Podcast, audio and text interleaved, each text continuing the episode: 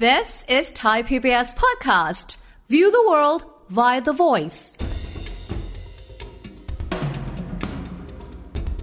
วันนี้การสื่อสารเนี่ยเป็นแกลบมากแล้วแกลบนี้มันทำให้เกิดความไม่ชัดเจน สมมุติว่าเรามีพี่น้องกันหลายคน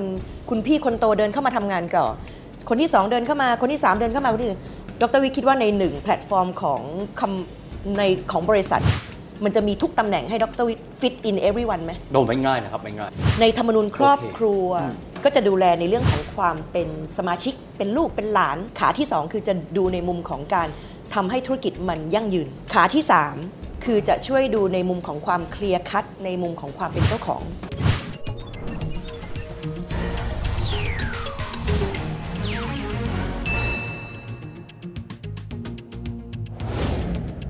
สวัสดีครับท่านผู้ชมครับ ยินดีต้อนรับเข้าสู่รายการเศรษฐกิจติดบ้านนะครับ วันนี้จะหยิบยกปัญหาคลาสสิกเลยของสังคมเอเชียนะครับ ก็คือเรื่องของธุรกิจครอบครัวครับต้องยอมรับว่าธุรกิจครอบครัวหรือกงสีมีสัดส่วนในบ้านเราและเอเชียเนี่ยค่อนข้างเยอะทีเดียว ทีนี้เมื่อเจเนอเรชันถัดมาครับของธุรกิจครอบครัว เติบโตขึ้น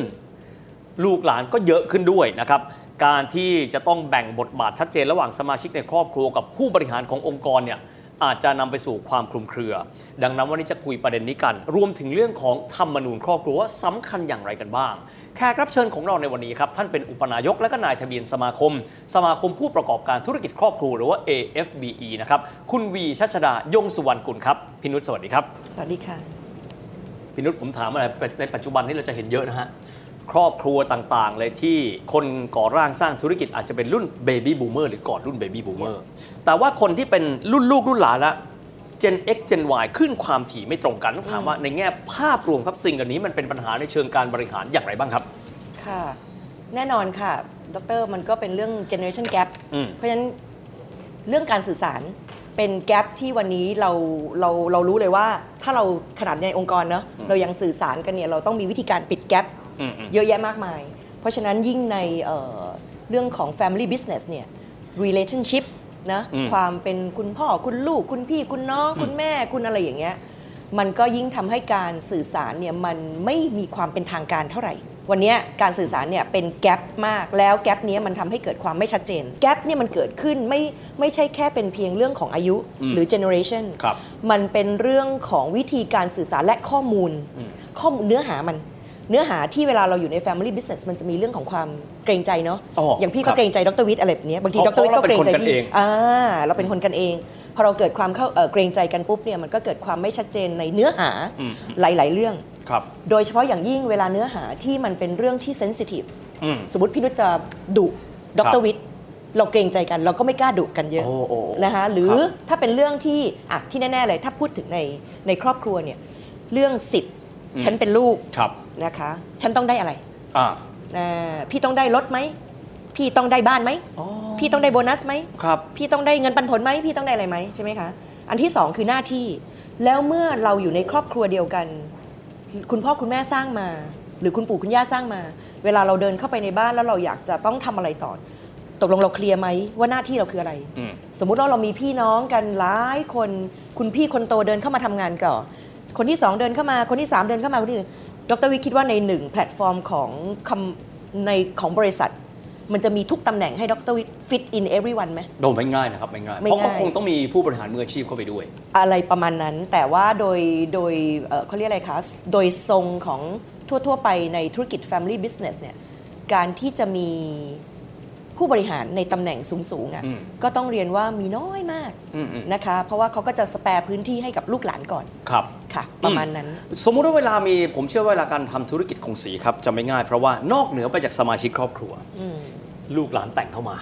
อืมมีเขยมีสะพ้ยอันนั้นด้านหนึ่งนะครับยังมีคนที่เป็นผู้บริหารมืออาชีพเข้ามาด้วยอืมตรงนี้ปัญหาคลาสสิกที่ทางสมาคมได้เจอหลักๆ เลยเนี่ยเพราะผมเชื่อว่าท่านที่ชมอยู่เนี่ย บางคนก็จะมีธุรกิจครอบครัว แล้วบอกเรื่องแบบนี้เราก็เจอ ลองดูซิว่ากรณีศึกษาของคนอื่นเขามีอะไรแบบนี้บ้างไหมครับ ต้องเรียนว่าครอบครัวใน Family Business ในประเทศไทยอะพวกเราก็มีบรรพบุรุษเราก็เนาะอืมอืมอืมอ่าแล้วก็สายจีนสายครับอะไรอย่างนี้ใช่ไหมคะมันก็จะมีค่านิยม มีวัฒนธรรมอะไรหลาย ๆ อย่างที่คิดว่าตอนนี้นะคะ มันคือยังมาเป็นมาเขาเรียกยังเป็นส่วนใหญ่อยู่อ่าก็คือว่าเขาก็จะบอกว่าอ่าบ้านนี้หลายหลายครั้งที่พี่เจอที่สมาคมเจอก็คือ บ้านเราไม่เป็นไรเขยสะพ้ยไม่ต้องเข้ามายุ่งอ่าไม่ต้องเข้ามาทำครับนะคะ จะเห็นที่แบบว่าเป็นละบางครอบครัวแหละที่รู้สึกว่าเออมันยังแบบมีความแบบเปิดกว้าง ยังมีความรู้สึกไม่เชื่อเรื่องอะไรแบบนี้ ก็จะเข้ามาโดยอัตโนมัติ เช่น สมมติเลเซว่ามีโดยอัตโนมัติโดยอัตโนมัติโดยอัตโนมัติ yes นะเพราะว่าไม่ได้มีการเขียนไว้ว่าใครทำหน้าที่อะไร ถูกต้องาถูกต้องเพราะเพราะฉะนั้นกรณีแรกพอเวลาบอกว่าตัดไม่ต้องเข้ามายุ่งปุ๊บเนี่ยอันเนี้ยส่วนตัวนะคะในมุมของการทำงานก็จะรู้สึกว่าเออมันลดความเสี่ยงไปมุมหนึงละอ๋อเพราะว่าเราก็ต้องเข้าใจว่าเวลาเป็นเขยเป็นสะพ้ายอะก็ทุกท่านก็มีมีความรู้ความสามารถแหละอืมแต่บางครั้งเนี่ยก็เข้ามาอาจจะไม่ได้เรื่องของความรู้ความสามารถอย่างเดียว ความไว้เนื้อเชื่อใจอืมส่วนใหญ่ก็จะเห็นเข้ามาอะช่วยดูเรื่องเงินครับช่วยดูเอ่อประประเด็นตรงนี้กับสามีหรืออะไรอย่างเงี้ยมันก็จะเป็นเรื่องที่บางทีมันก็มีความเป็นส่วนตัวอยู่ในนั้นนิดนึงครับอะประเด็นแรกถ้าตัดออกก็จบอืมเนาะแต่พอเด็นประเด็นที่สองถ้าบอกว่ามีการไม่ได้ไม่ได้ตีกรอบข้อข้อกำหนดไว้ครับแล้วก็มาโดยอัตโนมัติอ่าคืออะ ตัวเฮียแต่งงานปุ๊บก็มีสะพ้ยเข้ามา ครับพอสะพ้ยเข้ามาซ้อใหญ่เอ่อซ้อใหญ่เข้ามาอ่น้องๆ ก็ยังไม่ได้มีโอกาสเข้ามาเพราะยังเรียนหนังสือยังเด็คกรับอยู่ ปรากฏว่าตรงเนี้ยมันก็จะเป็นอัตโนมัติเนอะอ่าภรรยาเข้ามาอาซอเข้ามาอะดูแลเรื่องอะไรล่ะ ส่วนใหญ่อาซอก็จะช่วยดูเรื่องเงินบ้าง ช่วยดูอะไรที่สามีคุมอยู่ ครับ เพราะฉะนั้นโมส่วนใหญ่ ตัวเฮียเนี่ยก็จะได้ดูอะไรที่มันมันเป็นภาพรวมของครอบครัว คือเหมือนกับช่วยป้าเลยอะอืมเหมือนเป็นรองแม่ทัพอะผมเรียกอย่างนี้ดีกว่าถูกต้องอ่าอะอยู่พูดถูกอะพอเป็นรองแม่ทัพช่วยป้าเลย แสดงว่าอำนาจเอ่ออำนาจหหน้าน้าที่ที่ก็ใหญ่สุดแล้วล่ะต่างๆ ทุกอย่างมันใหญ่สุด เพราะฉะนั้นเวลาซอเข้ามาปุ๊บอาซอก็ช่วยดูสิ่งต่างๆ ที่มันเป็นพื้นที่ทั้งหมดครัขบองของธุรกิจใช่ไหมคะเพราะฉะนั้นมันก็จะเป็นอัตโนมัติเนอะครับอ่าพอเวลารุ่นเอ่อคนที่ 2 คนที่ 3 อะไรเดินเข้ามาปุ๊บเนี่ยมันก็จะเริ่มแล้ว เอ๊ะตกลงแล้วเดี๋ยว สมมติคนที่2เป็นเอ่อเป็นผู้หญิงอืม อะแล้วเขยล่ะ เข้ามาทำได้ไหมโอ้โอเคโอเคใช่ไหมคะรัคบนที่3พอแต่งงานอะแล้วแฟนฉันน่ะเข้ามาทำได้ไหมโอ้ ตรงนี้มันก็จะมีมันก็จะพี่ว่ามันเป็นความสะสมโดยที่เราไม่ได้ไม่ได้เห็นตั้งแต่แรก ครับ เออไม่ได้เห็นความยุ่งยากตั้งแต่แรกไม่มีกฎไม่มีระเบียบตั้งแต่แรก มันเป็นการสะสมปัญหาในอนาคต ครับ เมื่อสักครู่ผมติดคำหนึ่งคำว่าเข้ามาโดยอัตโนมัติ เข้ามาโดยอัตโนมัติแสดงว่าไม่ได้มีการทำให้เป็นทางการเนาะอาจจะด้วยความที่เป็นครอบครัวไม่ได้มีการเขียนค่ะเช่น ถ้าเกิดเป็นลูกจ้างจะเขียน job description เป็นแบบนี้ ความรับผิดชอบหน้าที่เป็นแบบนี้นะครับผมเคยได้ยินคำนี้ครับธรรมนูญครอบครัว เขียนระบุเอาไว้เขานิยมทำกันไหมครับ เพราะเขาจะบอกว่าก็ญาติพี่น้องกัน ถึงจะเป็นเขยเป็นสะพ้ยจะเป็นลูก ก็คนกันเองไม่เห็นจำเป็นต้องมีการเขียนเลยจำเป็นมากน้อยขนาดไหนครับพี่อืม จำเป็นค่ะ เพราะว่าพี่คิดว่าตามประสบการณ์อีกนะอืมอืมพอเวลามันมีหลายเจนอะอยู่ในอยู่ในพื้นที่เดียวกัน แล้วก็ทำงานเรื่องเดียวกันอยู่ด้วยกัน เพราะฉะนั้นอย่างที่กลับไปที่เบื้องต้นคำว่าสื่อสารสำคัญอืมนะฮะทำไมธุรกิจหรือ corporate ต้องมีนโยบายอะครับใช่ปะนโยบายต่างๆ เพื่ออะไรเพื่อดูแลพนักงานอืมอ่านโยบายที่จะต้องดูแลว่าพนักงานควรทำอะไรและไม่ควรทำอะไรอืมอืมเพราะฉะนั้นธุรกิจไม่ว่าคุณจะเป็นธุรกิจครอบครัว หรือคุณจะเป็น ธุรกิจแบบ corporate คุณก็คือธุรกิจที่คุณต้องเติบโตใช่ไหมถูก แล้ว especially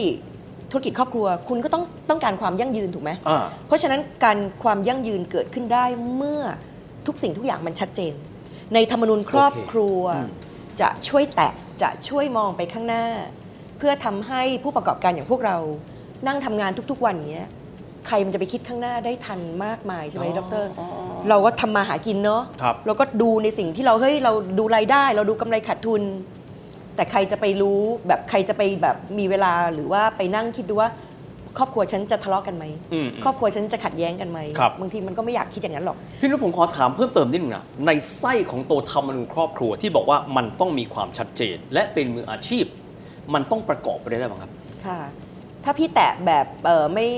แบบใหญ่ๆเนี่ยนะคะ ก็จะดูแลในเรื่องของความเป็นสมาชิกเป็นลูกเป็นหลานอืมอืมอืมแล้วก็จะดูในลุในมุมขาที่ 2 คือจะดูในมุมของการทำให้ธุรกิจมันยั่งยืนอ๋อโอเค ขาที่ 3 คือจะช่วยดูในมุมของความเคลียร์คัดในมุมของความเป็นเจ้าของ เพราะความเป็นเจ้าของมันต้องส่งต่อ โอ้โอเคครับค่ะเพราะฉะนั้นให้ให้ชัดๆ3 ขาใหญ่ครับขาก็คือดูแลกันเองอะสมมติวันนี้เราทำงานร่วมกันปุ๊บ มี3 4 5 คนมาทำงานร่วมกัน เราต้องดูแลสิทธิประโยชน์เขาเนาะอืมเออเขาได้เงินเดือนเขาได้ค่าตอบแทนเขาต้องได้อะไรบ้างครับธรรมนูญครอบครัวจะช่วย clear cut พี่น้องอาเจกอาแปะอืมอาอีอะไรคุณพ่อคุณแม่ทำบางบางบ้านพี่นุชเห็นทำด้วยกันแบบโอ้หลาย generation มากครับ gen คุณพ่อนี่ก็ล่อไปตั้งไม่รู้กี่คนละอืมแล้วพอ gen คุณลูกเข้ามาอีกนะโอ้คะเพราะว่ามันต้องใหญ่ขึ้นนะฮะใหญ่แน่นอนแล้วยิ่งต้องบอกว่าบริษัทที่มี gen คุณลูกเข้ามาเยอะเข้ามาใหญ่แสดงว่าบริษัทนั้นเก่งจริงครับ สามารถสร้าง sustainability ความยั่งยืนได้จริง จากรุ่นสู่รุ่นละ ถูกต้องโอ้โห That's นั่นคือความหมายว่าทำไมเอ๊ะลูกๆเขาถึงเข้ามาช่วยกันทำให้เติบโตได้ ครับ แต่ยิ่งเยอะก็ยิ่งยุ่ง เพราะฉะนั้นในขาของการที่จะช่วยดูแล ความเป็นสมาชิกครอบครัว และคนที่เข้ามาทำงาน อืมหรือเป็นสมาชิกครอบครัว แต่เขาไม่ได้เข้ามาทำงาน ครับ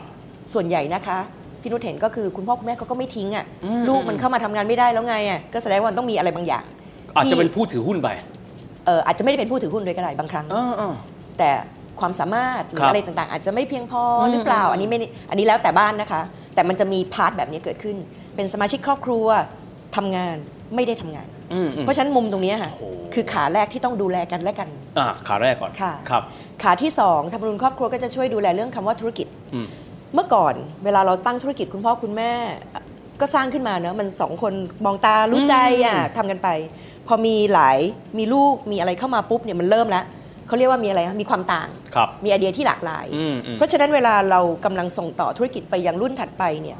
ความคล่องตัวความสามารถของ Gen 1 กับ Gen 2 มันมันต่างกันครับดูอย่างวันนี้สิ Digital Disruption โอ้เอ่ยอะไรนึกออกเอ่ยอืมป้าป้าหมาม้าคงต้องยกให้ลูกไหมอาจจะตามไม่ทันอะเออต้ต้อองงยยอมกให้รับลูกทำเนอะอะไรครับอย่างเงี้ยค่ะ เพราะฉะนั้นอะในขาของเรื่องธุรกิจ ถ้าการให้อำนาจ ให้พื้นที่ในการทำงานไม่ชัดเจนอืมไอ้คนทำงานต่อมันก็ทำงานลำบากถูกไหมครับอ่าเพราะฉะนั้นในขาของเรื่องของธุรกิจทำนุนครอบครัว ก็จะช่วยในเรื่องของสร้างความชัดเจนทำให้คนกำลังส่งต่อก็สบายใจว่าลูกที่กำลังทำทำอะไรอยู่ครับ มีพื้นที่มีอมีอำนาจตัดสินใจทำได้มากน้อยแค่ไหนอืมอืมใช่ไหมคะ คนทำงานอย่างเราสมมติเราเป็นลูกครับคนทำงานเราก็ต้องทำต้องการความชัดเจนเนาะเราจะได้แบบ ทำอะไรก็ได้อย่างที่เรารู้สึกว่าให้เราอยากคือเรารู้ทำให้พื้นที่เราแล้วล่ะเรารู้ถูกต้องพื้นที่ละชัดเจนถูกต้องถูกต้องไม่ได้ไปก้าวไก่ายใครขณะเดียวกันก็ไม่ได้ทำน้อยไป ใช่ครับใช่ใช่น้อยไปมากไปอืมเอออืมใครทำเท่าไหร่ครับนะคะ พื้นที่ของธุรกิจนะคะอืมอันที่สองอันที่สามก็คือเป็นพื้นที่ของการส่งต่อความเป็นเจ้าของอ่านะคะเพราะสุดท้ายเนี่ยต้องยอมรับว่าดรไม่ว่าจะเป็นเรื่องทรัพย์สินธุรกิจอะไรต่างๆ เวลาเรามีหุ้นใช่ไหมคะครับเพราะว่าจังหวะหนึ่งที่เราต้องส่งต่อไปให้ลูกหลานแล้ว มันจะมีในเรื่องของกฎหมายที่มันเหมือนมรดกอะครับ ที่มันก็ถ้าคุณพ่อคุณแม่เสียชีวิตหรืออะไรไม่อยู่อืมมันจะไหลไปตามธรรมชาติ ครับ เพราะฉะนั้นการไหลไปตามธรรมชาติของเรื่องของคำว่าธุรกิจเนี่ยมันก็มีความเสี่ยง อืมเพราะจริง ๆ การทำธุรกิจมันต้องมีคนที่มีความสามารถอืมอืมจริงครับๆที่จะทำให้ธุรกิจมันยืนต่อได้ถูกไหมคะ อืมอืมเพราะฉะนั้นถ้าเกิดว่าหุ้นนี้หรือทรัพย์สินนี้มันถูกไหลไปตามธรรมชาติ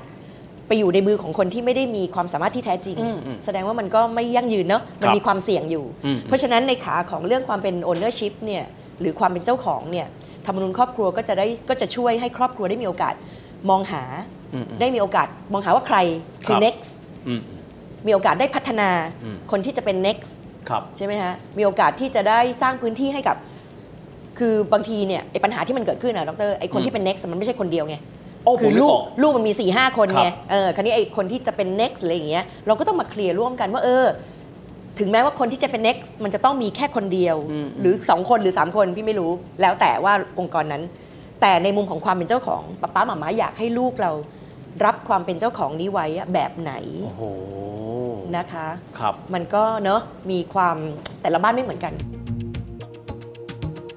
ผมว่าเป็นเรื่องที่ท้าทายแล้วก็ในสังคมเอเชียนะครับซึ่งต้องยอมเราเป็นสังคมที่อาจจะมีภาคทับซ้อนระหว่างกงสีธุรกิจครอบครัว กับโครงสร้างธุรกิจที่เป็นทางการนะครับเมื่อครอบครัวขยายตัวใหญ่ขึ้น เรื่องของความชัดเจนสำคัญมากๆนะครับวันนี้ต้องขอบคุณนะครับพี่นุชที่มาคุยกับเราในวันนี้ขอบคุณมากครับพี่นุชครับสวัสดีค่ะ เรื่องแบบนี้เกิดขึ้นในสังคมเอเชียอย่างที่ได้บอกไปนะครับ ความชัดเจนในการบริหารนะครับ เพื่อที่จะได้ไม่เกิดความคลุมเครือสำคัญเป็นอย่างยิ่ง ก็ถือว่าเป็นหลักคิดนะครับสำหรับสังคมไทยที่อาจจะมีธุรกิจครอบครัวค่อนข้างเยอะสำหรับวันนี้เวลาของรายการก็หมดลงแล้วนะครับเราพบกันใหม่โอกาสหน้า สวัสดีครับ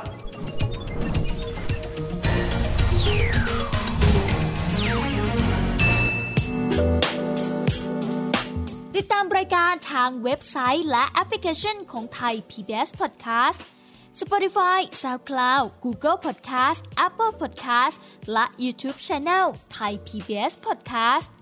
Thai PBS podcast. View the world via the voice.